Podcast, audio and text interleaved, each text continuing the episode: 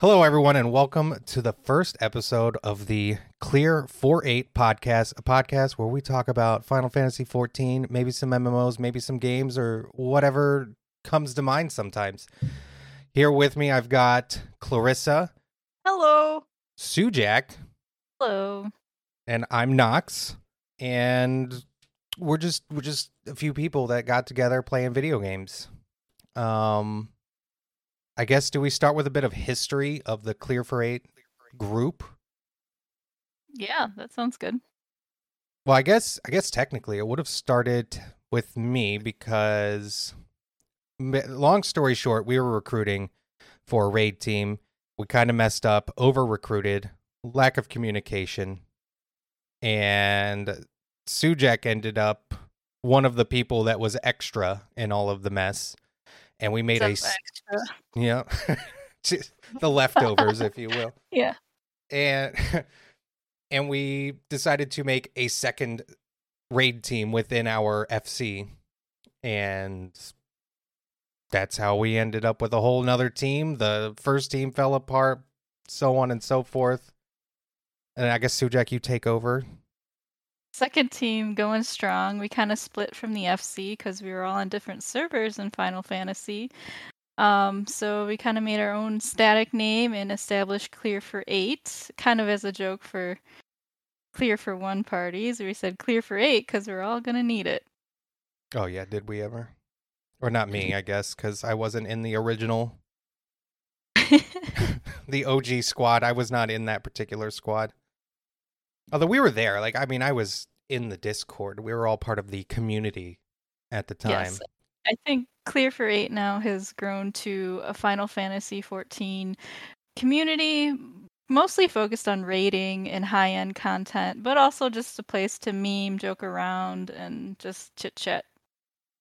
mm-hmm We do, I mean, beyond the raiding, we do Unreal clears, so we can all get our faux leaves.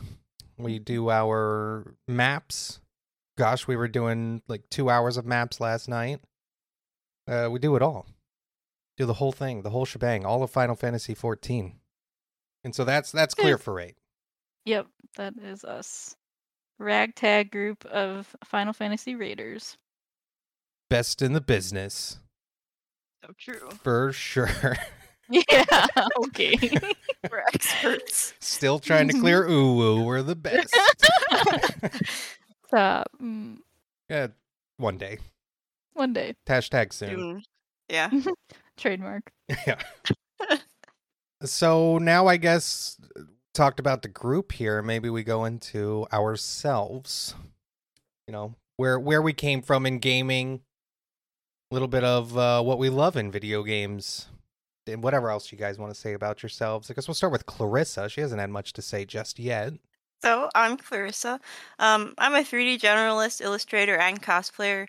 Uh, games have always been a huge part of my life and have kind of influenced my interests. Um, very clearly, Yes, I love making fan art and cosplays of such. Um, and the characters that I like. But uh, my aunt and uncle honestly got me into gaming the most because when I was younger, I kind of just like watch them play different things on like the SNES and PlayStation 1 when they got one of those. And so I'd watch them play like Super Mario World, Super Metroid, the classics basically. But uh, when my aunt would play Chrono Trigger, that's when I was kind of the most invested. And when I got a little bit older, she'd let me make a save file and kind of do my own run. And I kind of discovered my love for RPGs um, the most through that game. Definitely still my all time favorite. Um, my uncle ended up gifting me a copy of Super Smash Bros. 64 when I was a little bit older, and I have played like every game in that series. Um, and it's honestly been kind of a way for me to discover new games as well. And uh, when I picked up Smash Brothers Melee, that's when I kind of discovered Fire Emblem because I'm like, okay, who's this Marth guy? Who's this Roy guy? And I did some research and was like, you know, these games are kind of cool. Um, I joined the bandwagon a bit late though, so I've only played kind of like the Awakening and Forward games, but um, I really did enjoy them. But my interests have shifted um, kind of elsewhere as of late. Um, but kind of similarly to how um, Smash Brothers got me into Fire Emblem, it also got me into Xenoblade. Um, so I saw Shulk in Smash 4, and I'm like, okay, who is this guy? I really like his playstyle in the game. I feel like it's only right for me to try Xenoblade, and that kind of hit all the points in my love for RPGs, and I ended up absolutely adoring um, Xenoblade One, and I'm basically hooked in all of the games in that series. Um, I have like six Xenoblade cosplays right now. Thinking about two others, have made so many pieces of fan art uh, for all the games in the series, and yeah, still pretty active in the uh, fandom for that one still. And um, honestly, absolutely adore the game. Yeah, I remember I was on your Twitter looking at some of it. I don't I don't know what it was. I saw it was a Xenoblade cosplay. Yeah. I can't remember the character now because I don't know anything about Xenoblade. I I'm honestly not even sure what the game plays like, to be honest. It's it's kind of I think it'd be classified as an action RPG. So um starting from like Xenoblade 1, uh there's a lot of exploration that you can do and obviously there's a solid story. Uh I think there's very good pacing in that game particularly. Uh great character development, um all kind of things that I love. Um but you just kind of like run around, explore the world that you're in, uh kind of complete the story beats, get super attached to characters, kind of twist around in all the plot twists, and you're just standing there with your mouth hanging open because it's like, oh my god, that just happened. I don't even know what to do now. But um, yeah. So I actually did cosplay Malos. Um, he's from Xenoblade 2. He's considered one of the antagonists. But what I like about that game is, I think, I personally think that the characters are like pretty well written and are like they have some depth to them, especially the ones that be that could be classified as antagonists. Um, but yeah, definitely one of my favorite characters from Xenoblade 2. Very cool. That is. I can't say I've played any of those games, but they sound very interesting. For sure. Yeah, I've I I've heard the name, of course, but yeah, Mhm. I've never actually played one. I don't even I don't even remember seeing gameplay of it. So you say it's like an action RPG, so would it fall under? I'm trying to think of like a Devil May Cry style. I, I've kind of seen gameplay of that. I haven't even played that. I call Yeah, myself a I'm gamer, not- and I haven't played all these. I'm not Like- familiar with that series, Yeah. but like maybe maybe like a NieR. If you've played or Um, seen that, I'm just I've saying from a attempted to play gameplay. Yeah, I don't. Yeah, I think it could be considered NieR adjacent as far as gameplay. Mind you, I did attempt to play NieR, but I tried to play the PC version when it wasn't optimized. So I was running at like a good tasty like 3 frames per second or something. But yeah, um, the Oh, the, the, the, the NieR the NieR slideshow experience. yeah, the New NieR slideshow experience. But I think it's kind of similar. There's a battle system, definitely not turn-based. Um, honestly, it might be kind of similar to that uh, Final Fantasy remake. Was it Seven? That was Okay. Yeah. remade Yeah. recently. I've watched one of my friends kind of play that a bit. It's honestly pretty similar to that. Different UI, but general idea is the same yeah, I've got that so game. you have like spells you can cast or actions that you can um, initiate, and you're just kind of like running around the enemy, uh, hitting those positionals. Yes, there are positionals in Xenoblade, oh my gosh, I but quit. yeah, it's pretty similar. Very cool. Um, how about you next? Tell us a little bit about you. Oh me. Well, gosh, I you know I'm the cliche. I've been gaming since I was a wee little boy. I don't know why I chose to say it like that, but I've been playing since oh gosh, when I was like five and I first saw a Nintendo at a family friend's house. I don't even remember who it was, but they had a Nintendo and I was enraptured. I loved it. It was just Mario. But I just thought, why isn't everyone doing this? Why do we watch TV when we have this? I can play Excitebike. Forget movies. I can play a game. This is incredible. And from there, it was just every Christmas, I wanted a new video game. I wanted the new system. So I've had something like every console generation, I guess until PS4 era and the Xbox One. I didn't really have one because I was PC only at that point, and all I played was PC games. But- PC Race. Oh, uh, for sure, for sure. it's the best. None of this console peasantry, even though I have an Xbox Series X and a PS5. Uh, my gosh. they're just great for sitting at, you know, the couch and just lounging somewhere and playing a game. It's great.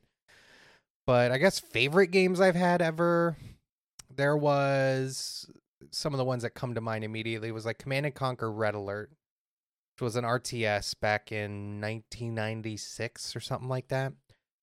It's a mid 90s, and uh, I just that made me fall in love with PC games in general.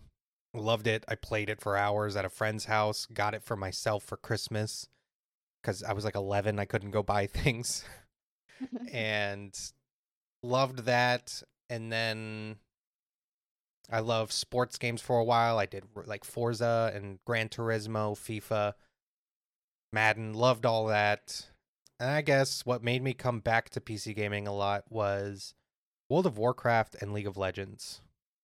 I I sunk thousands of hours into both of those. And WoW really made me get into MMOs, which eventually one day led to the Final Fantasy XIV craze that I'm in now and have been for a couple years. It's just what a great genre in general. And yeah, I I've been playing games a long time, so I guess I have an interesting perspective of what it was like in the 90s PC gaming where Windows updates were sold at Walmart um in boxes.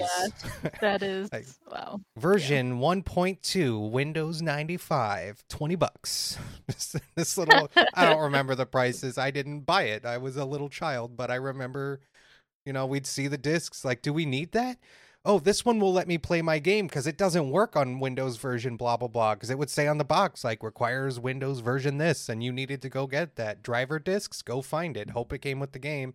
Like it was a mess. There wasn't an internet to download the patch. Like if your game was broken, that was it. Your game was broke. There was no pa- there was no patch coming online. There was no fix. There was just oh well. Which Can you that- imagine gamers today? oh my gosh. I the malding. oh yeah. I spent sixty dollars. It can't even boot. oh, Oh, the return lines. it's it's so much better now. I, I know people complain that games come out incomplete and broken messes. Where's my frame rates? Like, uh, but my at least they can fix it. yeah. I I remember when I got a game. It was called Fast Food Tycoon. Not a great game. It was just a family member bought it for me randomly. And I remember I couldn't play it for years. It was like a year and a half, two years. I just had the box sitting there because it didn't work on Windows 98. And then I found out that someone down the street had Windows ME on theirs and it would work on their computer. So they we all saw an opportunity and I started babysitting their kids for their date nights. And in the evenings they would fall asleep and I could play my game on their computer until they Oh got my back. gosh. So I finally Oh got to gosh. check it out. oh, the things I went through to be a gamer. community gaming. Gosh. That, uh, yeah, oh yeah. I, I, they, they, it was two twin girls and their slightly older brother, so they were a handful. Oh boy. But by golly, I was gonna play that fast food tycoon, and that's that. That was, yeah. I mean, that that's my history of gaming. I don't, I've, I don't know how to even. I've played every type of game that there is. I just haven't played every game ever because that's just too much. it is quite a bit. Oh yeah, that's. I mean, geez. feel like it'd impossible. Oh Yeah. yeah, I've, don't think I'll ever play the games in my Steam library. I don't even know why Oh, I no. have most of these games. I don't know. It's like 600 at this point. I there's a bunch I've never installed. I have no idea if I'll Steam ever play them. Oh, Yeah, Steam, Steam sales. sales, humble bundles. Yeah. just yeah. Wow, 20 games for six dollars. Don't mind if I do. Oh man. Played one of them for 30 minutes. Whatever. Man, Valve must love you. Oh yeah, they've yeah. I'm surprised I didn't get picked for one of the free Steam decks. Oh my gosh. Hey, buddy. you want another reason to buy more games you're not going to play? oh gosh. But there's so many good ones out there, you know? It's it's just wild how many games there are, especially today with you're not limited to what's on a shelf now. Yeah. I mean, I can literally just, hey, I want a game that's like this, and then I've got 500 options at my fingertips at any moment. But enough about me for now. Sujak, what's what's your story? Hello. Uh, I'm Sujak. I actually wasn't allowed to play video games when I was younger. Um, my mom was mostly under the impression, you know, like if you have quote, you know, downtime, we're either playing outside, reading a book, or hanging out with like the neighborhood kids and riding our bikes around and stuff. So I never really played like console games or anything like that, but in the 90s we did get a computer, like the family computer back in the day, and it was a Packard Bell. Um and my dad would sneak games home from like, you know, like pirated copies from people at work. And so I'd play like I was like probably 8 years old playing like Wolfenstein, which is absurd, but here we are. Um like Myst, Oregon Trail, um, Sim City, those types of games that could kind of borderline educational, but also, you know, they're still games. So some of them slid by my mom and it was okay, but my dad kind of snuck us some. Um, but What a- otherwise, what a great dad, by the way. I know. Yeah. I think they saw that like I could be hooked into video games pretty easily, so I think they were just trying to steer me away from it so I could like you know, I was the model student getting like straight A's and stuff and yeah. So then fast forward to college and I was like, you know, freedom. Uh the floor below me were just like this it was like a LAN party every day with those guys. And so they were playing like Final Fantasy, uh Dota, Warcraft 3, like all these different games and I was just like, "Holy cow, this is amazing." I just want a game. Luckily, I, I, I did graduate college. I didn't just like go deep dive into video games and drop out of college, but I did I did invest a lot of time playing games that I'd missed out on for so many years.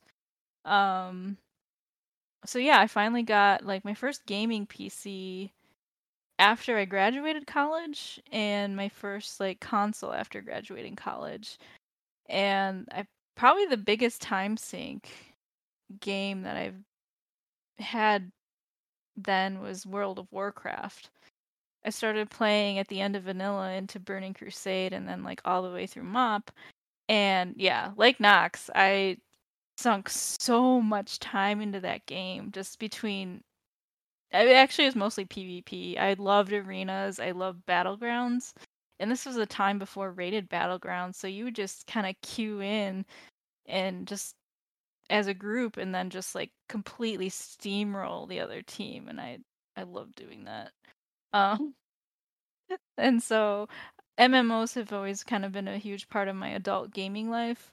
Um I've played League of Legends, Overwatch, uh Diablo, uh Final Fantasy games as well. Uh and obviously Final Fantasy 14. I was one of the WoW refu- refugees coming out in the past few years. Uh, just bailed ship on WoW and completely dove into Final Fantasy 14.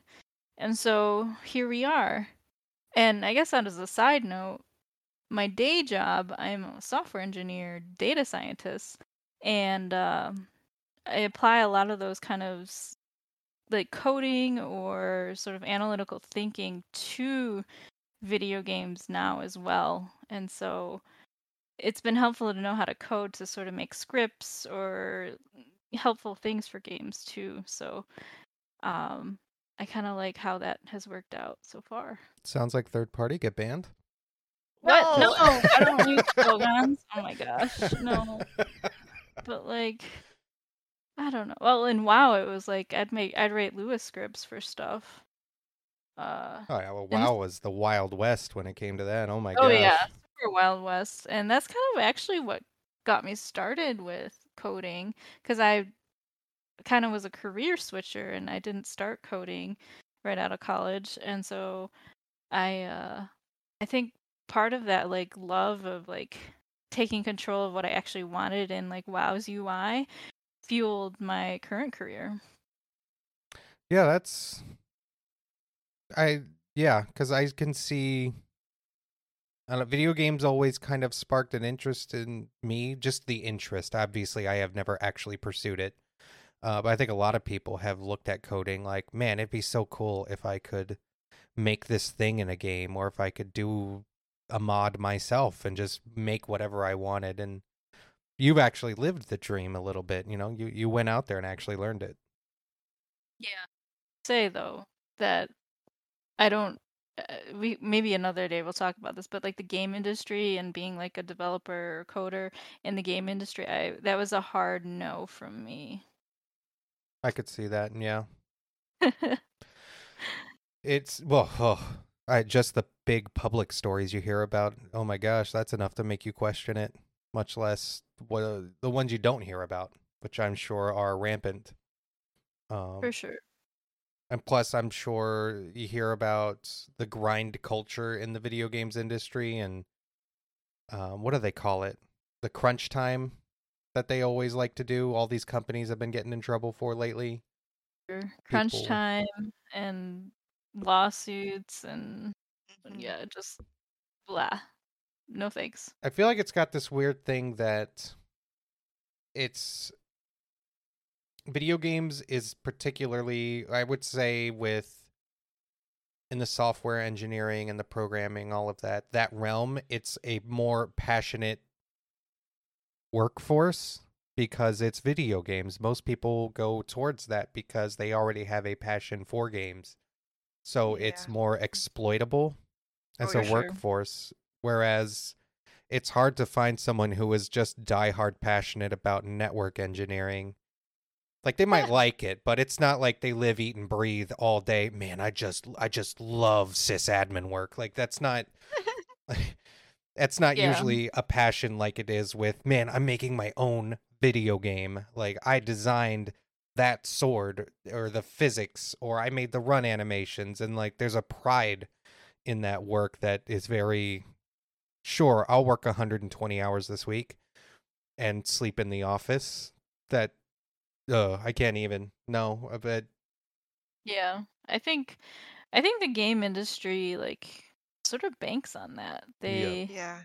you know they and not just like developers but i'm sure like artists could because like you know Oh, that's yeah. their craft that's their love um and that it's kind of predatory in that way in that they companies know oh yeah our employees they'll they'll go that like 60 hour a week because you know it's it's their passion hmm it's wild to me As a creative, that's honestly been something that I've been kind of thinking about fairly recently.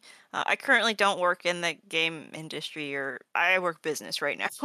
but um, I did have kind of passions to kind of work towards that, and I'm honestly starting to realize, like, hmm, I feel like it would be it would be great to be that person. It's like, hey, I made this sword, I modeled this character, but kind of looking at the ways that I like to work personally, I feel like the kind of grind culture would be very it would take a huge toll and it's just like okay, there I think personally there are some issues right now that I probably would have a hard time dealing with in that industry until they're resolved.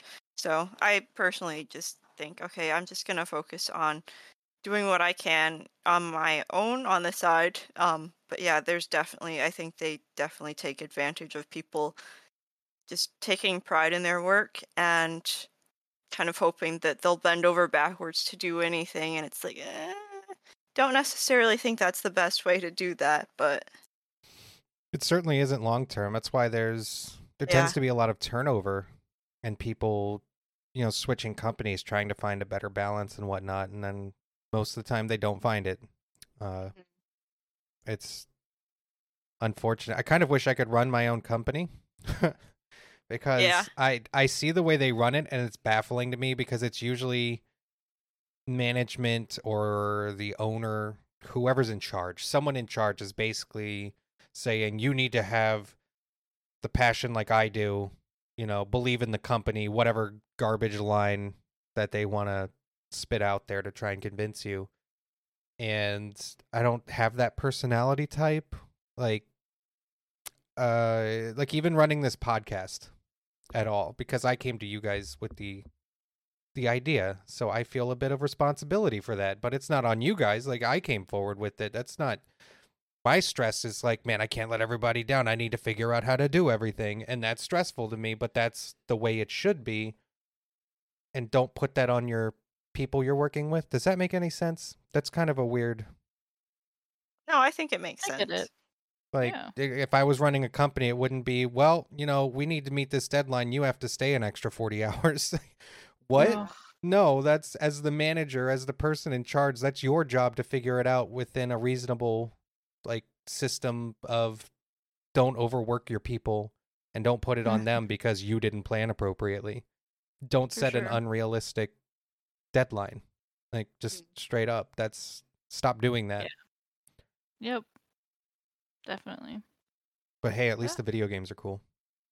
Yeah, I'll Yeah, still enjoy them. I, I appreciate them. I also I you know when when bugs and stuff you know at first knee jerk reaction you kind of want to maul at it like oh my gosh but you know thinking about the you know the other side like the developers probably were like raising the issue and you know they're like well just push it anyway we'll patch it or whatever Mhm. and they're trying to like you know work as hard and do their best under the conditions they're working so yeah like when games come out have a little bit of empathy and think about you know there are people behind the code in the game Oh yeah. I yes, of course. Like I mean I usually don't get mad at a bug when it happens. I get a little perplexed when there's like I don't even know how to put it. Uh, I guess Call of Duty would be the one where I would bring up the example of I'm pissed off at someone, I just don't know who. But- They had like in Warzone they had bugs where there was a bug where you could use your stims over and over and over and over so you could survive in the gas and just win games because you had infinite stims to keep healing yourself. And they patched out that bug, but then they accidentally patched it back in like 3 times. oh no. And I was like, where is your QA? Like, why aren't you guys checking this? I wasn't even necessarily blaming the people doing the code or whatever. Like, it probably wasn't them. It's the fact that no one tested it. And to me, that's management. I if you see consistent problems, I- immediately think, no, your manager sucks because a manager should be like, hey, did we double check this? Did we run it through QA? Did we do all these things and make sure that it all works when we put it together?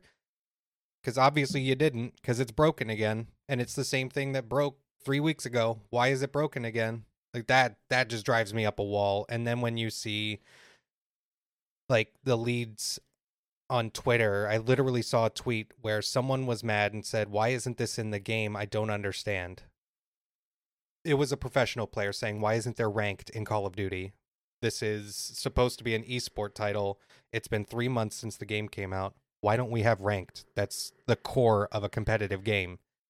And they said, you should be thankful we made you a game. I was like, that's Are you kidding Wow. me?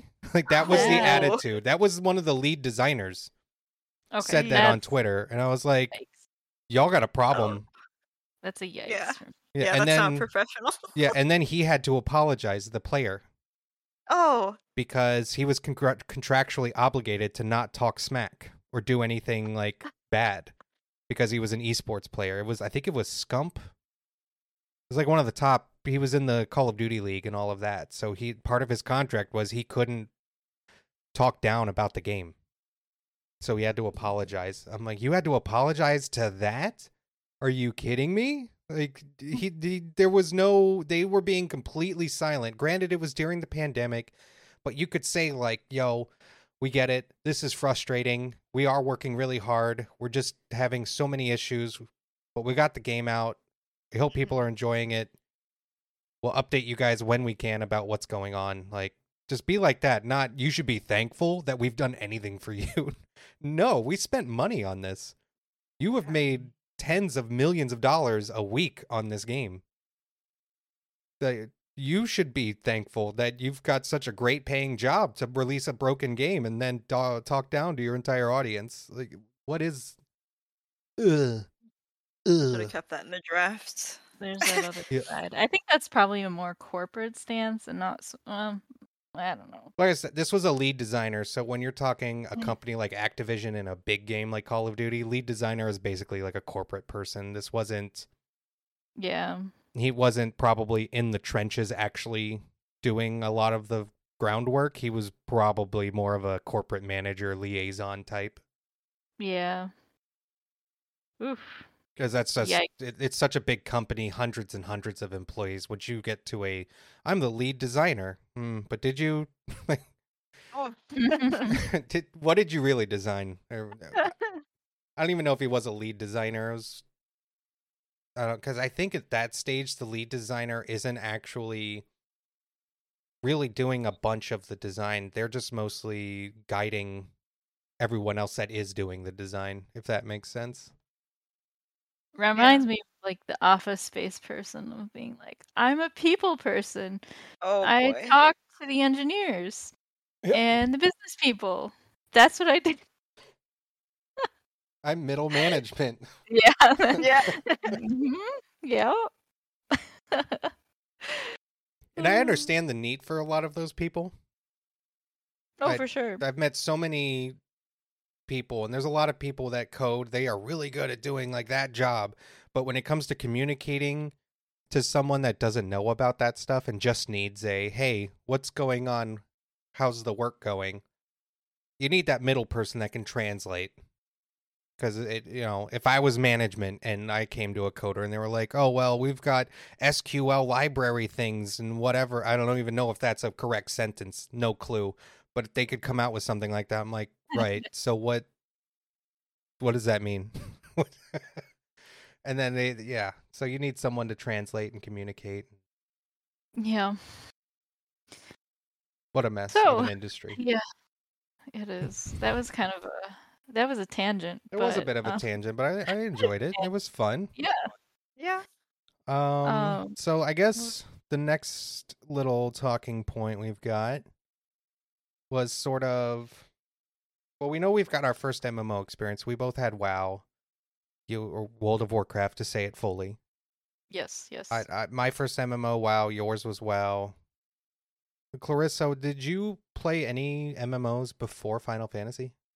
You know, I when you guys were talking about WoW and such, I was thinking in my head, "Oh my gosh, I forgot to talk about Maple Story." So, I think I was in like middle school at the time. One of my friends was like, "Hey, you should try out this game. It's really fun. It's called Maple Story." So, um actually, we were it was in the summer, so I had time to get hooked. And I Mhm. went back home after tennis practice and I downloaded the game. Uh, of course, I joined the wrong server, but um, so I'm like looking As- for my friend. As but one I does already- when you start, you know. That's Yeah, yeah. I already sunk too much time in to want to like switch and remake, so I'm just like, you know, I'll just enjoy the game and we'll just like talk about our different experiences. But um, I played Maple Story for a good while. I was no good at it. I built my character completely wrong. Um, I picked the most expensive job, of course, and I was always poor. Um, but I had a lot of fun with it. Um, until I couldn't play it anymore because uh, the family computer only had 50 gigabytes of uh, space on the hard drive, and I couldn't install the newest patch at some point, so I had to stop playing. I like how her family computer. We, if you can tell the age differences between us, Oh yeah. I like how her family computer had 50 gigabytes. And when Oh. I started, it was just like tiny little crumb of hard drive and memory. I don't even remember what our first computer had as a hard drive. It was running Windows 3.1 Oh no. And that? Probably similar boat. with 3.1 was before 95 and when I tell you you would this was a foreign landscape compared to now because when you turned on the computer it didn't even boot into Windows. It booted to DOS and you had to type Oh. you know, DOS. Slash win launch 3.1 whatever i don't remember the command line but you actually had to type out how the what to open to start Yep. windows I remember this. The Yep. like little green command line. Let's put it in. it was so exciting but you could even skip because we would have games on floppy disks so you didn't have to launch windows to launch your game you would just put in the floppy type the file path for the floppy Oh yeah. and bam you could play your games For sure. Wow. I remember like the, a true floppy. Like, you know, you have like your A drive and your B Mhm. drive, and then, you know, This is actually The why the Windows drive is always the C drive, Clarissa, was because Yep. back in the day, your A drive was usually your floppy, and the floppies would say on them slash A slash this, whatever, in order to launch the proper file in there because you couldn't see the files, you just had to know. Oh so no. A and B were always reserved for, I think, floppy, and B drive was, I think, like for second floppy if you had one. You had a Yeah. secondary drive, and then C was where your disk went. I feel very fortunate that I didn't have to experience that. we The earliest version of Windows that I think I saw was either 95 or 98. I don't remember, but I would just play like this random like computer game that my mom loved sometimes um like on her laptop. It was a brick, but um Oh, I would play that sometimes. Back but- then, that was two bricks. oh yeah. Oh, Those things were so big. Oh gosh. They were. They'd run But for yeah, like I- half an hour just with windows open, nothing else, just just the screen. oh no. Yep. I remember. Yeah, just like we had like a container, like a little plastic container that like was like a file sorter for like all of our floppy drives. Oh my gosh. Mm-hmm. Mm-hmm.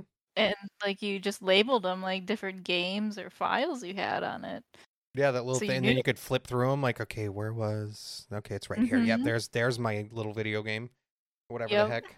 My uh, what did they call that thing? Oh my gosh, the clip art, clip art, Oh the yeah. little clip arts. I had like clip art and like Corel Draw and all that. yep. Oh my gosh. Yeah, we're then you we're could all build graphic design is my passion. Oh no.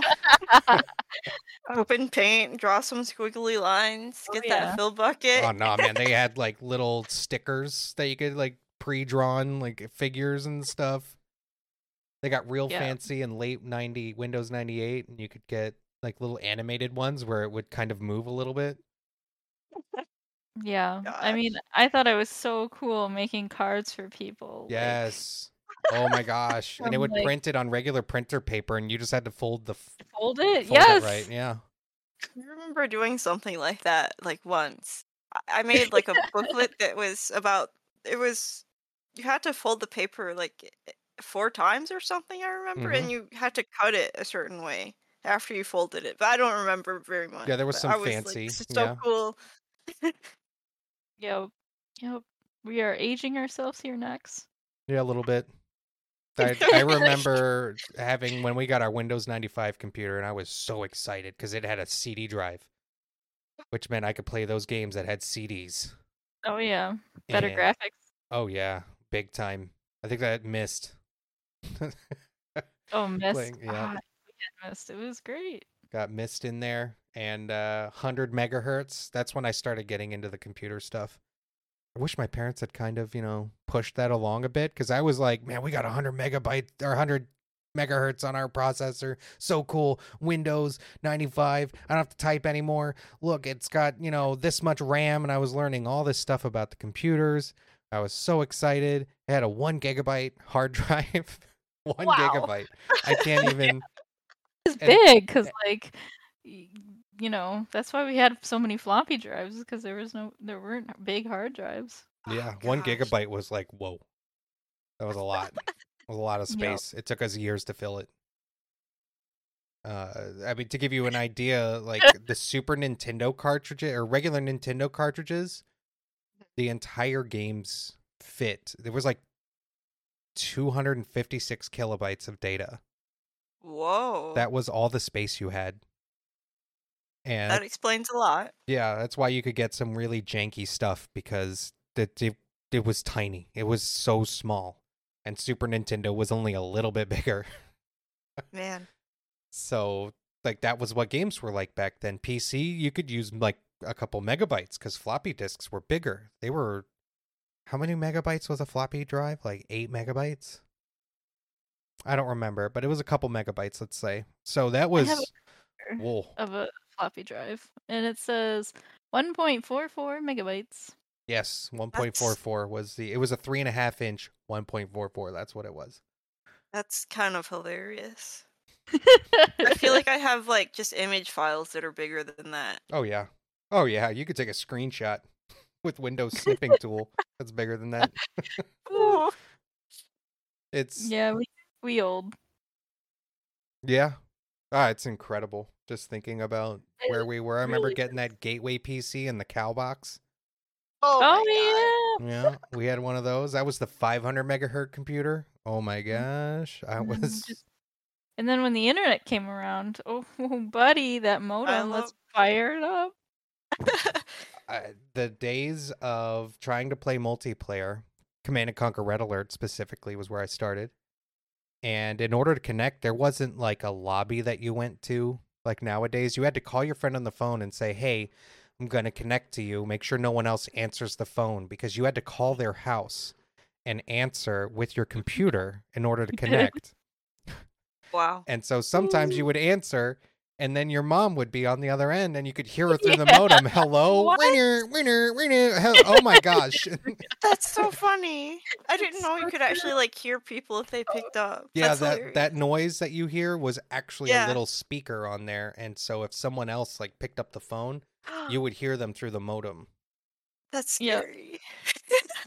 And Oh then my your God. friend would call, and then they would try to yell through the, like the thirty seconds, like "If you can hear me, I will call you again. Do not answer the phone. I got it this time. I'm calling with the computer next time. Answer." And then they would hang up, and so hopefully chaotic. it was it was It absolute was. chaos. It could take like a half hour to finally get into a lobby where no one picked up the phone. Man. Ended up getting a second landline Wow. for mm, it, I begged. Because my parents just got tired. They got tired of it. I begged for one. like, can we please get a second phone line, please? I'll do whatever you want. oh gosh. Yep. Modem days. Uh, and then finally, when we got you know DSL and the better technologies that weren't phones, uh, Yep. so good. Amazing. Amazing. But Or, yeah, uh, even in college, I was just like, you know, I was in college. I started college in what, 2004, or five, just playing on this little, not little, they're huge back then. Laptops were huge. Um, hmm this huge like Dell business computer in college because there's nothing like, yeah, it it was a brick, and I was trying to play games on it, and it was just terrible. Oh man. Oh. I hadn't even heard of a GPU until you know like 2009 2010 i'm like oh there's like you can get a gpu oh shoot I Oh, felt I my parents did do one thing. They would get me PC Gamer magazine. Oh, so nice. I knew about hardware and that I was able to guide our gateway purchase and it had the TNT 32 graphics card. And Is Man. that a good one? it was at the time it It was, was a TNT 2. It was TNT 2 32 or 64, whatever. It was the top of the line graphics card at the time. It was the best. The 32 meant it had 32 megabytes of onboard RAM, which was the most. It was like, wow, what a graphics card. And I was gaming hard. I could play StarCraft at a decent FPS finally. I was Oh very God. pumped about this. But I, I knew about graphics cards at least, so Yeah, I didn't know about it until, uh, you know, when I first started playing WoW. I'm like, okay, I'm playing on my computer, it's fine. And then I just like, man, why does it run so like? I kind of get motion sickness. It's a little choppy. Like, is this how it's supposed to be? And then someone's like, oh, you probably are just using your integrated graphics card on your motherboard. You should probably check out a GPU. And I'm like, oh, what is that? And then here we are today. I'm like building my own stuff and like swapping parts, and it's a it's a beautiful life. Yeah, I remember when I was playing WoW when I started, it was on a Dell Inspiron BS, you know, Oh no. computer. and you know, the Walmart special. Oh. And I was raiding on that thing uh, because when I got into WoW, it was, was during Cataclysm. By like the second patch when I was playing, I was in two raid teams, and I was healing and running DPS. Like four or five nights a week, I was raiding, eh, you know, like heroic progression stuff. This I was hardcore, just going hard in WoW, all with integrated graphics. and basically I could raid because it would only dip down to like 20 FPS, so I could kind of raid, but I couldn't run LFR when LFR came out because that was like it had to be Oh, 25 man, and Mhm. my FPS would be like three, uh, and it was awful. But somehow, because I had I would practice on the practice dummies, like for hours to get my rotations perfect, I could still because it would register my inputs, so I was still like top DPS even though I couldn't see because I was just muscle memory doing my rotations. Gosh. And it was a bit rewarding, but it was also like, I'd like to see what's happening. Yeah. Because sometimes I couldn't dodge mechanics because I just didn't know when it was happening. oh, I mean that sounds familiar today. Oh yeah. Man. Oh no. Uh, It's a little gosh. different, but I'm yeah, it, I'm sure it is, but sometimes with Final Fantasy that 14, random lag every once in a while. And it's just, gosh, it's a little painful. or my sneeze the other day. For those that don't know, we were raiding. We were doing um, Uwu Prog, and right when a mechanic popped up, I sneezed. So you know, closed my eyes and turned my head, and had no idea which way to run. So there was a brief moment of panic. Uh, it was a very unfortunately timed sneeze. But you Oh. lived. Right? I did. I made yeah, because Okay. I I blurrily like kind of as I was turning my head back, I squinted, and I could Oh see where God. you guys were running. So I just started pushing the button to run with you guys, but I couldn't tell where I was supposed to actually go. I just fortunately could make out people are running that way. I'm gonna follow them. I hope I ran in time. You know, down to that muscle memory. You know. Oh god. So, So- Maple Story was yours. We were WoW. We've gone over that. I guess we could kind of fast forward. Well, maybe not fast forward, but like Final Fantasy, Squeenix, um, either as a single game or the MMO, or what what drew you in to Final Fantasy? Well, 14 or just the series? Like what got us started on the series? Either way, some people have like played the Final Fantasy series and like Mhm. fi- 14 was like a natural progression for them and some people like oh, uh I like MMOs, just hopped into Final Fantasy 14 and then maybe discovered other um Final Fantasy like standalone games. Uh so how how did we get here to Final Fantasy 14? Well, as far as I know, I want Clarissa to start Okay, because yeah. I think she um, has the shortest experience with Final Fantasy. So um I am essentially playing the games backwards because 14 was the first Final Fantasy game that I've actually like played. Um before 14, I had watched um like a let's play of Crisis Core and I remember liking Zack, but like that was pretty much it.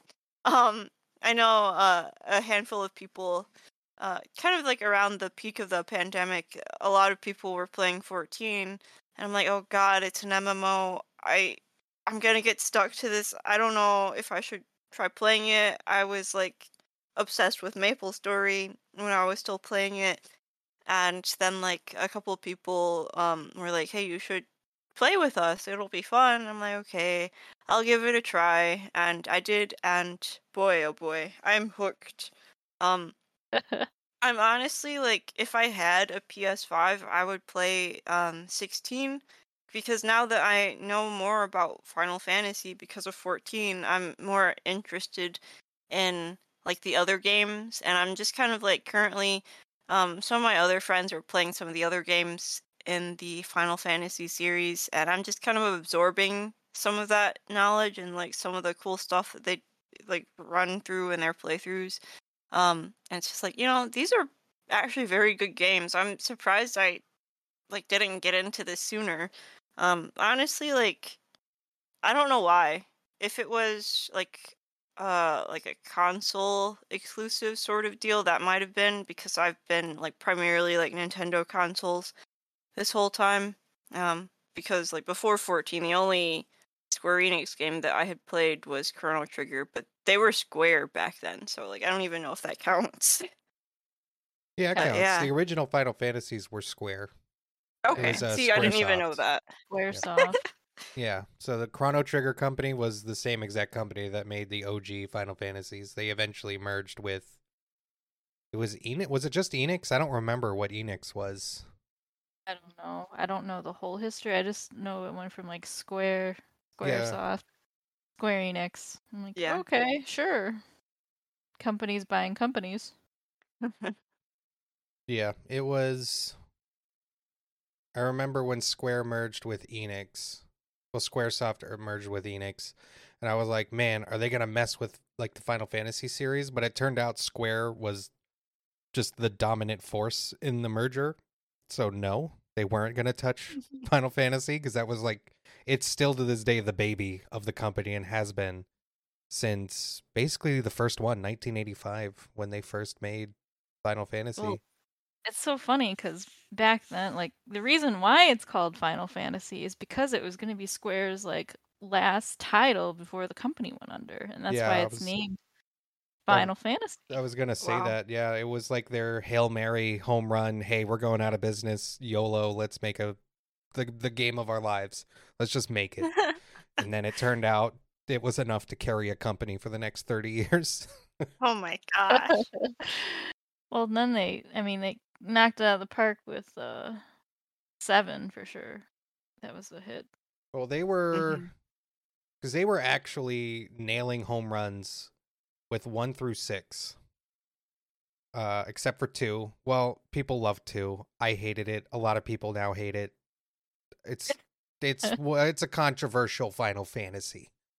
Um, in my books anyway. But I those were all on Nintendo systems. Seven became the like, hey, we're the real deal because it was the first 3D Final Fantasy and it was on the PlayStation. And yeah, it kind of took the RPG world by storm because holy cow, it's 3D. Look at this thing. This game is so cool. It's incredible. Wow. And then I got started with Final Fantasy with 8. So I kind of missed the 7 bus, but 8 hooked me. I loved 8. I played 7, 8, 9, 10, 10 2. I haven't beaten all of them, but I've played them. 10 2 probably the least, but whatever. I've dabbled with 11 a little like recently because I couldn't play it back in the day. Um, what else? A bit of 13. I don't know. I kind of fell off with 12, 13, and then yeah, we got 14 now. I did go back and do the Pixel, no Pixel remasters and played so far one, didn't like two. I quit after like three hours. and then I've been working a little bit through three. And that's where I am so far. I, I've played most of the Final Fantasies. So what made you hop into Final Fantasy 14? Well, I was playing some WoW because I was off and on with WoW. I was slowly getting disenchanted with the game, which was annoying because I had issues with it. But I loved MMOs, and people online would be like, "Oh well, everyone's just over the MMO genre. WoW is fine." And I thought, oh. no, it's not. it's it's not okay. And I believe it was Stan. Yeah, it was Stan. It was like, yo, you ever thought about playing Final Fantasy 14? Well, I was like, I tried it a while ago and I didn't get into it, but I didn't have anyone to play with, so I can give it another shot. And then he was like, here's my referral code. Oh my And- god.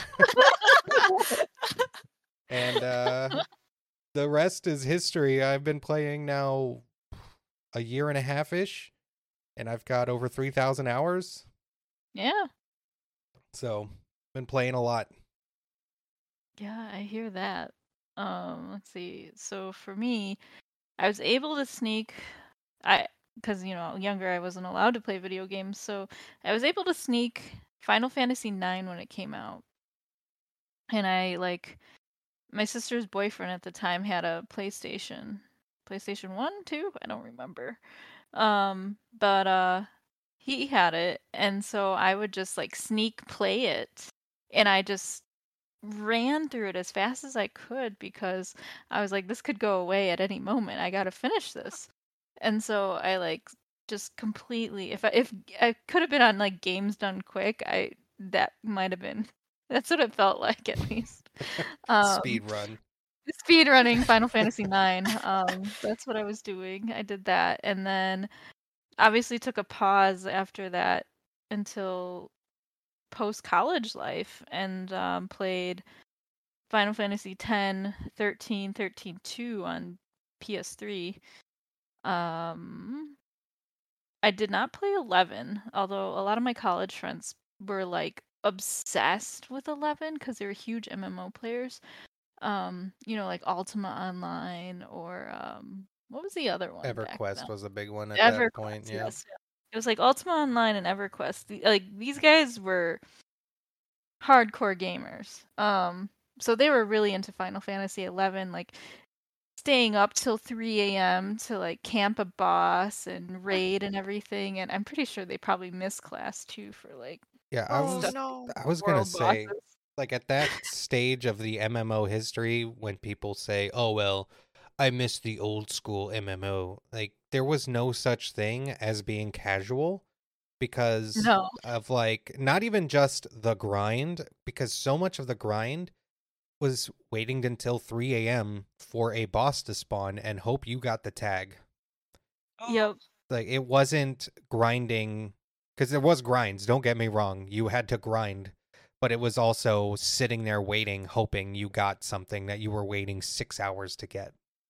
Yeah, like imagine if like the S ranks, A, we didn't have all these communication channels that we do now, and that the first person that tagged it got the rewards, and that was it. Like the first group that tagged it got the rewards, and, and nobody else. There was definitely stuff like that in Maple Story that I had to deal with, and it was insane. It was Mhm. so bad. Maple Story my had a lot of. I didn't play a lot of Maple Story, but you know, I loved MMOs, so I tried to kind of keep up with a bunch. And yeah, they had a lot of old school systems because I think the game at its core is kind of old school. It's older. It's been around for over a decade. Yeah, I was no good at it. I didn't know what was going on, but I was just making my own game out of it, I guess. Yeah, that Oh. was Remember actually a thing about Final Fantasy eleven. I think my friend had tried it, but I couldn't play it because I had AOL internet, oh boy. which required a login in order to get to the internet, and so it didn't play well with consoles hmm. and a lot of games because Yeah. yeah, it was just a pain. I hated it. Uh, I was so happy when we were done with that. But also, you needed a expansion on the back of your PS2. I don't know if you guys ever saw those. No. There's a big hole in the old PS2s. Well, it had like a door on it, but there was like a big gap where there was just nothing in the back of it. And it was meant for an expansion slot that would have a little hard drive in it and internet connectivity or whatever. And that's what you needed to play Final Fantasy XI on the PlayStation. So Wow. if you didn't have that on top of the proper internet, like you just couldn't play it. And so that's where I was. I never got to try it when it came out. Oh, yeah. So yeah, I didn't I did not play 11. Um but yeah, 13, 13 to 15 um and yeah, so for 14, I loved MMOs. I love my time in WoW. Just raiding with people and getting to know people on a weekly basis and just laughing, have a good time. Um growing close to essentially strangers when you first meet them, like just random like Joe Schmo from the internet Yeah. um playing this like orc warrior you're like hey buddy um but yeah growing to like be friends with people you've met randomly from all over the world. Yeah. um and so you know wow i was playing wow off and on. Like i was pretty steady with wow from vanilla to through mop and then i was pretty intermittent after that because i was like "Eh, i'll see you know i'll dip my toes in in case you know that old magic is revived and it's a great expansion. Well um spoilers that that that didn't happen with wow for me. I you know i tried the new expansions when they came out. They were okay. Um but they weren't great for me.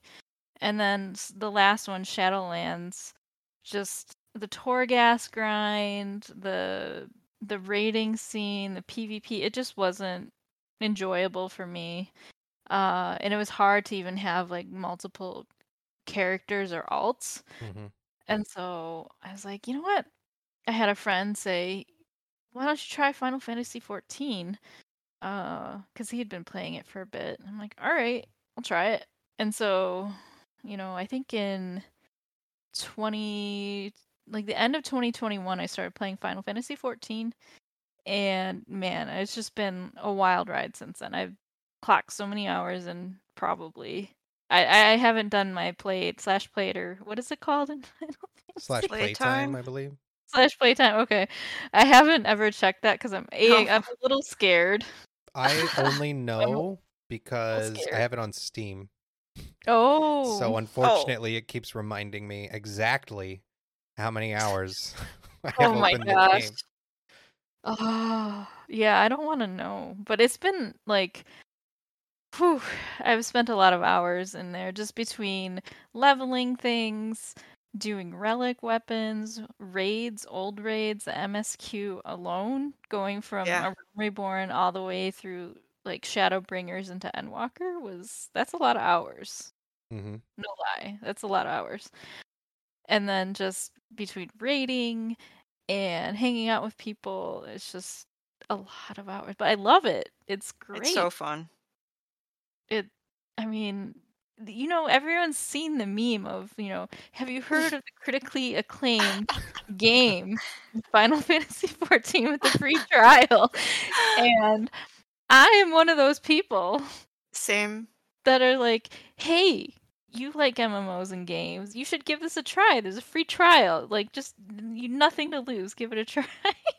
I need to check up on one of my high school friends that I basically I did the speech to uh, a couple weeks ago because he said he was getting a new gaming PC. I'm like, hey, Have you you heard? should download this game.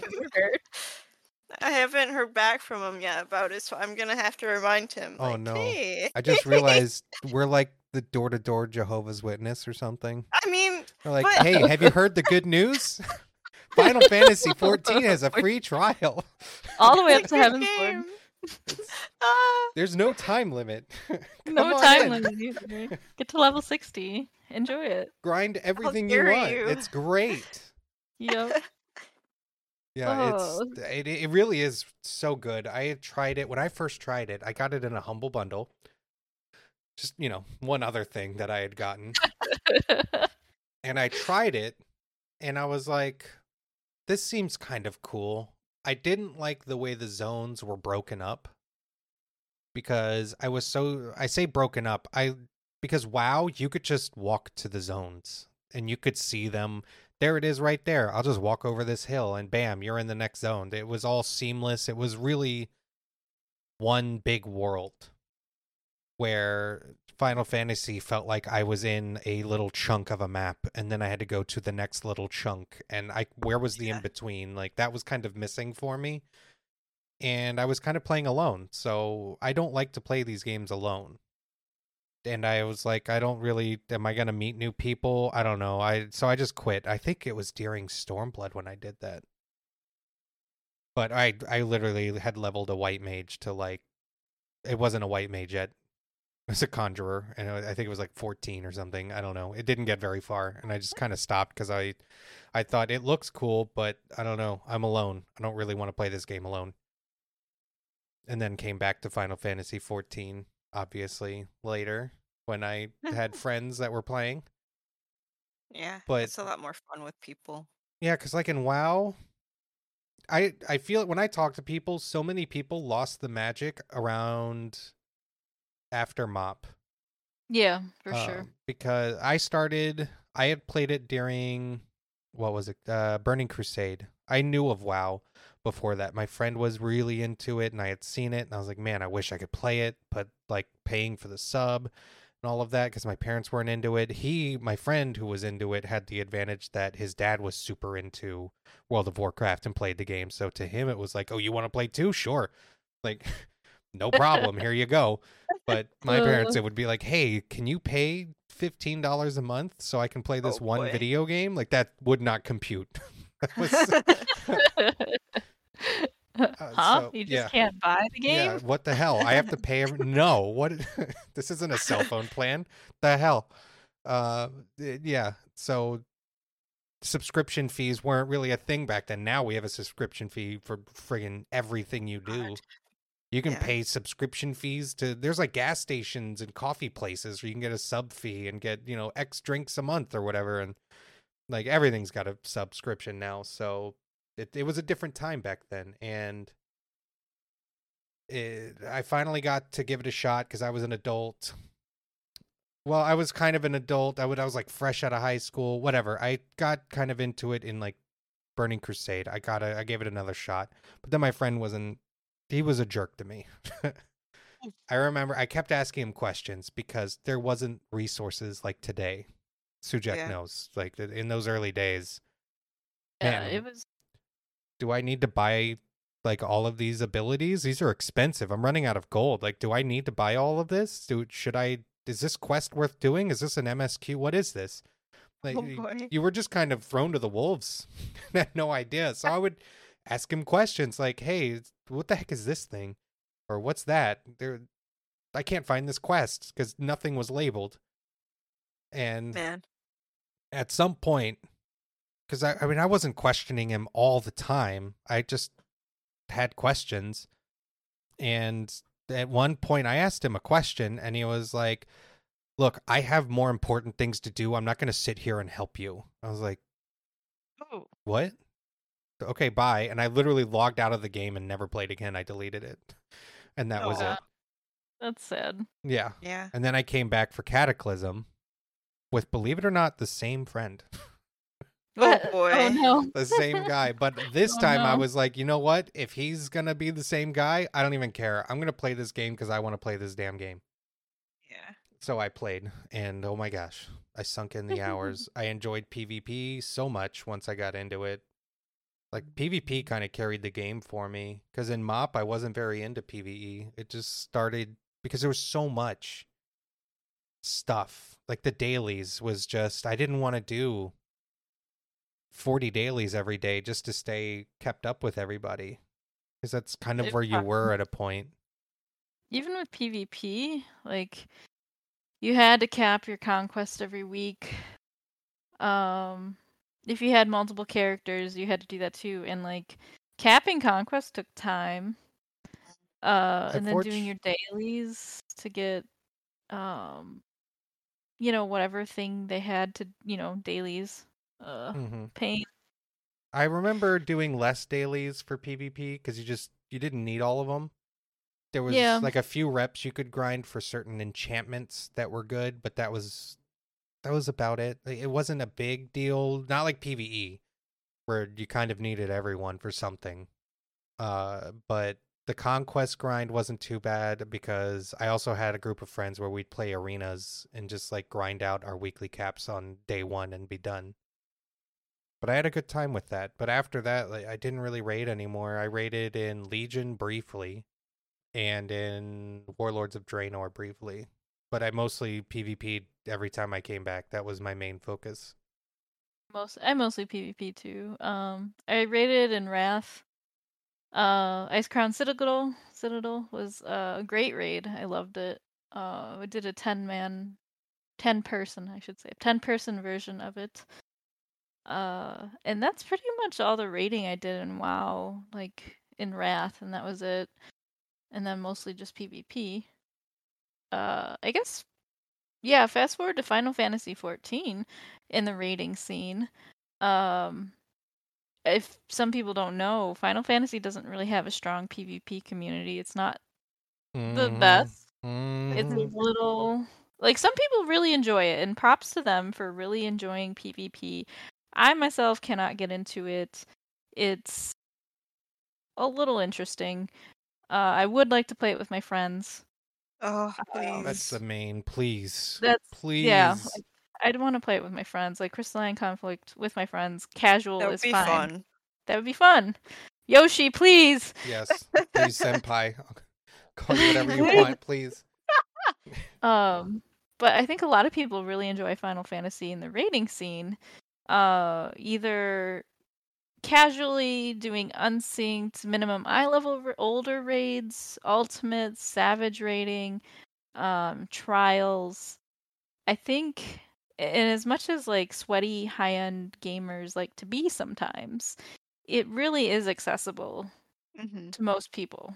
Here's the main thing I noticed because what killed it in WoW a lot for me was every time there was a new expansion, there was a new system and a new thing, and then all this like stuff that I didn't want to do just to have enough power to raid.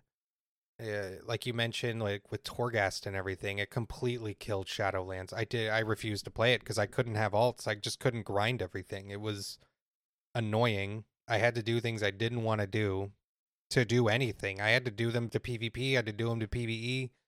No, I don't want to do it. So I quit. but Final Yeah. Fantasy doesn't change their systems. Like what you did in Stormblood is pretty much the same things you had to do in Shadowbringers and the same things you had to do in Endwalker, which was, you know, get your currency by running expert roulettes and 90 roulette and or 80 roulette, whatever, you know, the max level. And you get your points, you do the thing, you go to the raid, you get your token, you get the thing, and then that's it. Next expansion, do the same things with the new content, get your gear, done. Like, It wasn't these convoluted systems or this new thing or I can't imagine if they took like an endless dungeon and said, "Hey, you need this in order to raid." Oh my gosh. I, people would quit. the community would maul. They would. It'd be an uproar. I mean, Oh, that yeah. kind of reminds me of the Manderville weapons because um everyone's like, "What do you mean I have to go through that whole quest line just to get a weapon?" and it's like, not even a necessary you do not need that Yeah, at that's all. true. Like I mean it's cool, obviously I want it. I'm going to do it. But yeah, the community kind of malded over side content they had to do for the other side content. You what? yeah. relic I- weapons are not necessary. Yeah, they're they're not. They're mostly cosmetic. I guess they are technically bis at the final stage. I believe Yeah, the final stage is bis for the end of the expansion, but yeah. that's it's barely bis. It's just a little tiny bit extra. Yeah. Uh, I wouldn't remotely call it necessary. No one would require that to run a savage group because it's not even going to be out when the savage Yeah. tier is current. So who cares? I would. Yeah. It's. Yeah, so it's completely optional, and yet the community was still like, "I'm not gonna go back and run these Manderville quests. This is ridiculous." just like they were uh, personally wounded. Yeah. by you don't have to there, bruh. Like you, you don't have to if you don't want to. And that's kind of the nice thing with with Final Fantasy raiding is like every tier, everyone just gets like this crafted set of gear, which keeps the Mhm. economy going and like there is a very real incentive to have max level crafters and gatherers hmm so that every raid tier there's a whole crafting set that you can get that you need to raid for the most part. And uh Mm. so yeah if you want to raid you can just get your gear and you're set. You're like the world racers average person raider wearing the crafted set. It's everyone's on like an even playing field then And I wouldn't even. You don't even need it. You need it you know if It holds. you're trying to do like your week one prog. yeah You're, pro- you're kind of you d- definitely, very very strongly recommend you get that gear. Uh, but you you can even do it without just because you can get if you're not get looking to clear the whole yeah if you're not looking to clear most of the tier week one uh, you don't need it you do if you want to do hardcore prog if you're going to be clearing because we cleared two fights in the first week and i don't think we would have without crafted gear yeah most of us Definitely were made an impact. fully crafted and pentamelded. Yeah. Just I think for the pure DPS check alone, but over Mhm. time, because you can You'd get, get your your- currency gears and stuff and you can fill Yeah. in and you'll be fine yep. And it's not even that hard to get. Like currency gear, do like an expert dungeon a week, which is like what, 15 20 minutes Yep. and do like a few of those a week. You'll get your currencies I think and you can get, get good you- gear. you cap with like five experts and that's if Some- that's only yeah. the only thing you do if that's all you did you would cap if you just did one expert a day Yep. which is like 20 minutes tops Easy. And that's just like entry into like high end raiding scene. So Mhm. I look at WoW and all these people oh my gosh so grind, grinding these mythic plus keys and key depletion cry plus um hoping something in their vault is good for the week or that one drop they need for bis out of a mythic plus that nobody will run with them. It's painful. it was awful i remember trying to do that system and if you didn't have a group it was chaos and i can't stand when i mention this to people and they're like i played wow all the time and i never ran into that issue. Yeah i don't think you did.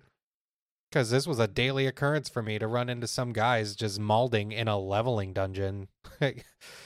Uh, it was daily it was regular that you would get people ditching your keys or getting mad that the hunter pulled two seconds before you hit the mob or whatever. like it was just constant rage about every little thing in the game because the game was designed to like pit the players against each other and to have a lot of mistrust because a random person could ruin your day Yeah, so easily. Not the best. Um, but yeah, just trying to get Bis and WoW just seems very hard. Mhm, And in Final Fantasy 14, it's there's there's definitely there is some work to put towards it, but it isn't it isn't RNG totally. Like you can get some bad rolls and it might take you 16 weeks to get your Bis, but you'll get it. Yeah, in the absolute worst case scenario, yeah, it's. I'm thinking, Yeah, like you'd have to lose yeah, You'd have you'd to have to, if, if you're the last person to get your gear. yeah, it's well, it's really only eight weeks if you're clearing every week, Yeah, if you're Yeah. clearing, well, that's but it depends. But yeah. But yeah, I think uh, a couple and months maybe, of being consistent, everyone should be bis. Well, that's in a oh, static Oh, that's setting. eight weeks. That's eight weeks. Yeah. Some people do Party Finder and they just have the worst luck, and it will take them That's true. know, it would be 16 to get your books. Yeah.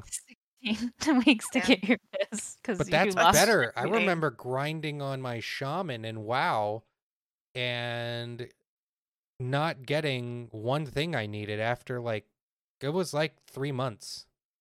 Oh god. and I did not get my piece wow. and there was there was no coverage. There was no way for me to buy it. I couldn't get it. I just didn't have a piece. Oh, Uh, Yeah, I mean, you're guaranteed to have it at like the most would be 16 weeks. Most people will get their best like within 8 weeks. Usually, yeah. Yeah. And even So- then, it, you know, there's still like other pieces of gear you can have that will fill in just fine. Like you're not being held back much by not having bis. No, and the DPS checks are you're usually not you're not that held back from not having BIS either. Yeah. Which yeah. I mean, the fights are designed around, you know, the world firsters can do it in that crafted gear. Like Yep. literally day one, they can They do the whole tier. So, as a casual who's obviously not the best, you'll be able to clear after a few weeks with all of the other gear. Yep, for sure. And that's what I appreciate about the Final Fantasy raiding scene. hmm Um, I guess for us right now, uh, well, now that we're talking about the raiding scene, uh, all of us have finished the current Savage tier, uh, which is nice. We started out a very casual static, and we didn't finish the 6.0 Savage tier until the odd number patch oh, like right before 6.2 came out.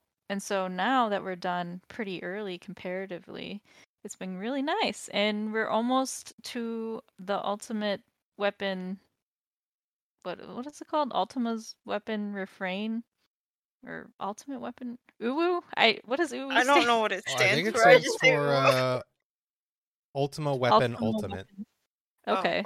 Ultimate weapon ultimate. We're hopefully gonna clear that tomorrow and that'll be our first ultimate that we've cleared um, because we all started raiding at the beginning of Endwalker. And so this will be the first ultimate we've cleared. We've been watching we've been watching the world race. Uh, Oh. Mm, mm-mm. but uh yeah, we're starting to dip our toes into ultimates and progressing savage quicker and it's been a lot of fun. yeah. Satisfying. We started strong in our group. I'm in a separate raid group from them. We started so strong in the first two weeks. We had all three first three fights dead, and we're like, man, we're doing great. And then we spent like six grueling weeks on P8S, and it Yeah. it was awful. That was a lot of us were not having any more fun after that long of just being stuck. Yeah, I think P8S especially was just hard for people. Um but essentially it is it's two bosses, right? It's two bosses that you have to Yeah. learn. Two Yep. fights you have to learn. Um with a lot of coordination and body checks and not very forgiving. So we kind of had a similar thing with P8S where it was, you know, we we blew through 5 through 7 and you know, we kind of slowed down on the progression and i think some people were feeling sort of the the drag uh yeah. and i get it but i as a raid leader uh i pretty much anytime there's like a door boss and a final boss i just say it's going to take one month for the door boss one month for the final boss and that's pretty much where we were because we yeah like like you guys we blew through five through seven and then eight was kind of the slog. You remember that because I felt like we had a little uh, group first, you know, clear race going because we were only Yeah. like a day ahead of you guys on each of our clears or something. We were, we were, we were. It felt like a race. You guys were nipping at our heels the whole time, and I was like, "Oh, we gotta stay ahead. Gotta keep it tight. Let's go. We gotta win."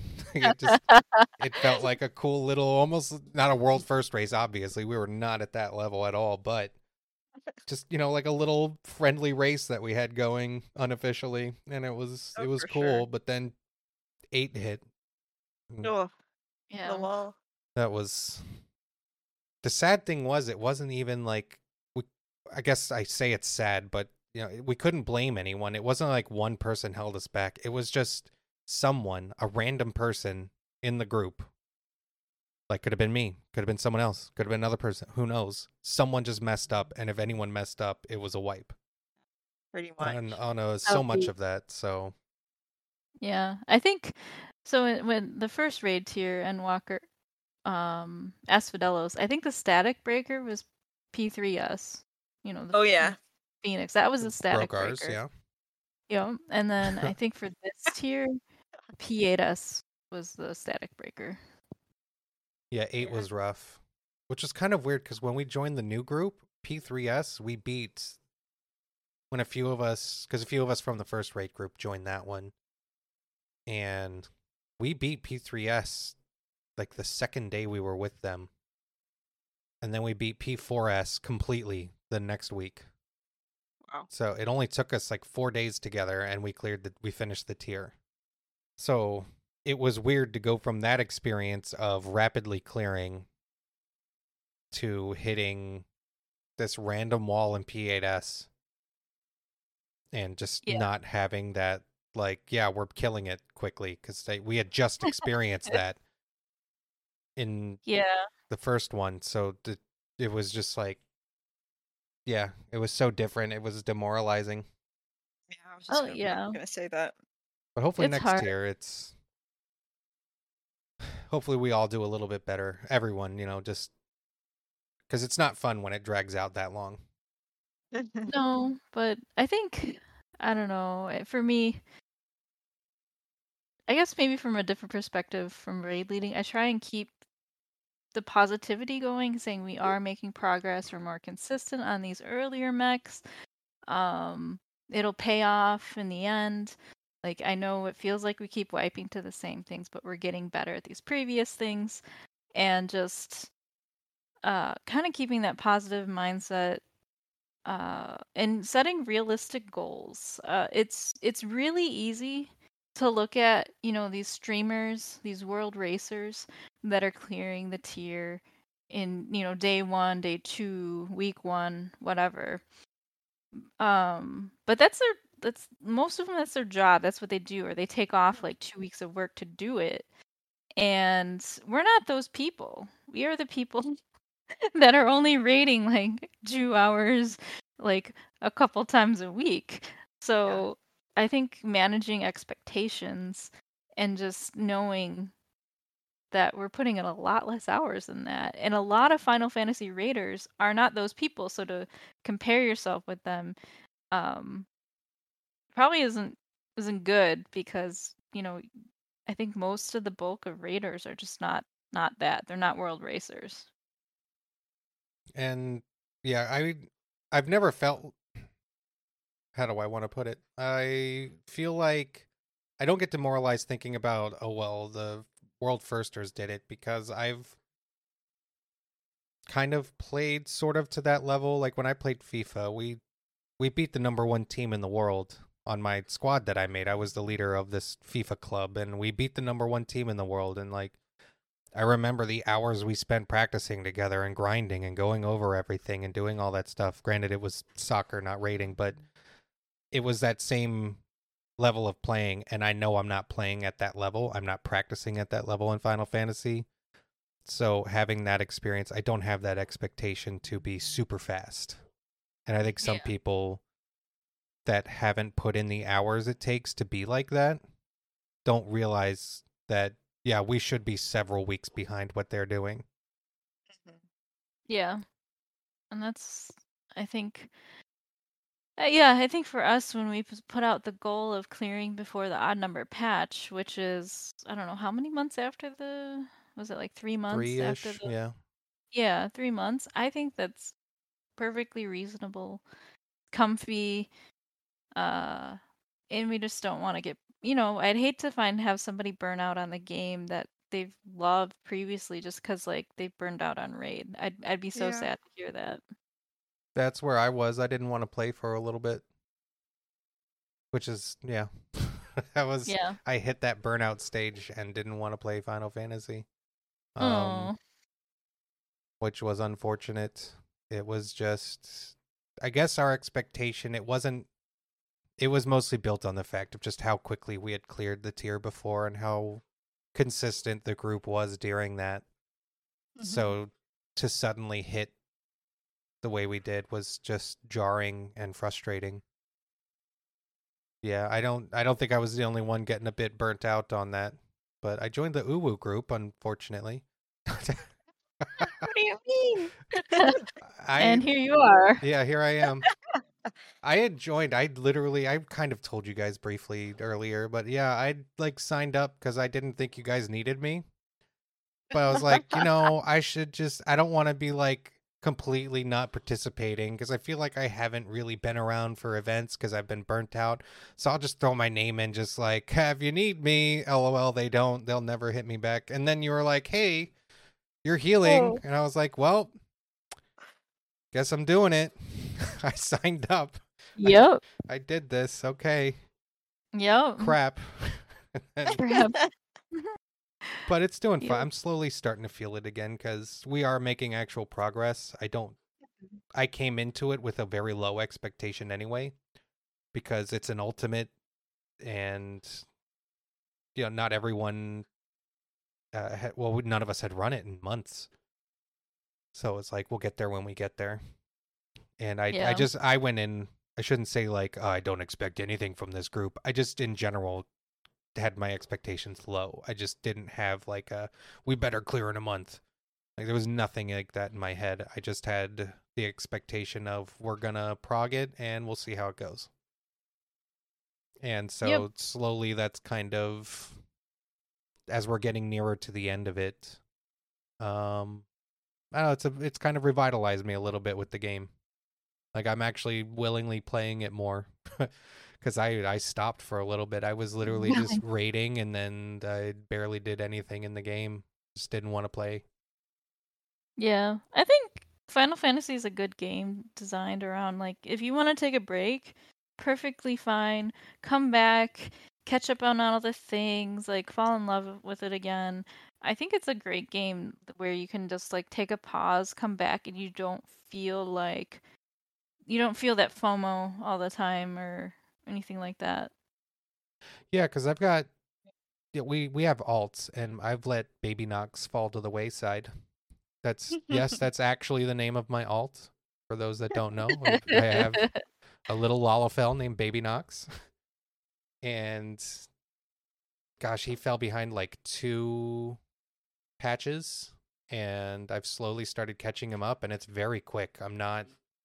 like lagging behind too bad. So it's it is very casual friendly. Yeah. Yep. And so, yeah, I guess right now I'm kind of in the minds of like watching the top raiders. I'm like, oh, that's so cool. blah," You know, like, but they're putting in like 16 hour days and it's just, Yeah. I, their weekly wild. like time input is lower than our few months. Right. Like they're because I was even saying like they're doing things they have like the ninth man they have other people watching the streams taking screenshots for them so they can analyze how big aoes are and counting Yeah. how do you think anyone figured out that you and uwu need to stand at the fourth marker on the edge of the arena for your safe spot during I- predation or whatever it's because they literally took screenshots as they died Yeah, and someone And- noticed that glyph. yeah, they sat there and counted the glyphs and were like, "Yo, if we stand at that fourth one, it's safe here. Let's try that again." And then like they figured out that that fourth one is always the safe one. So yeah. like we're not at that level. Like, I I mean, No. don't get me wrong. It would be so cool to have a group where we could do that and analyze screenshots and do all of that. But it is a lot of work that most people don't want to do. And or have the time to do. Oh my gosh. I mean, Yeah, yeah. But we'll take off with this podcast. This is going to take off. We're going to become uh, we're gonna become big time like blogger, Mhm. podcaster, vlogger people, and Yeah. the- we'll be able to just be in a hardcore grind group because it's our job and we make money. yeah. okay. Oh. One in a trillion that happens. Yeah.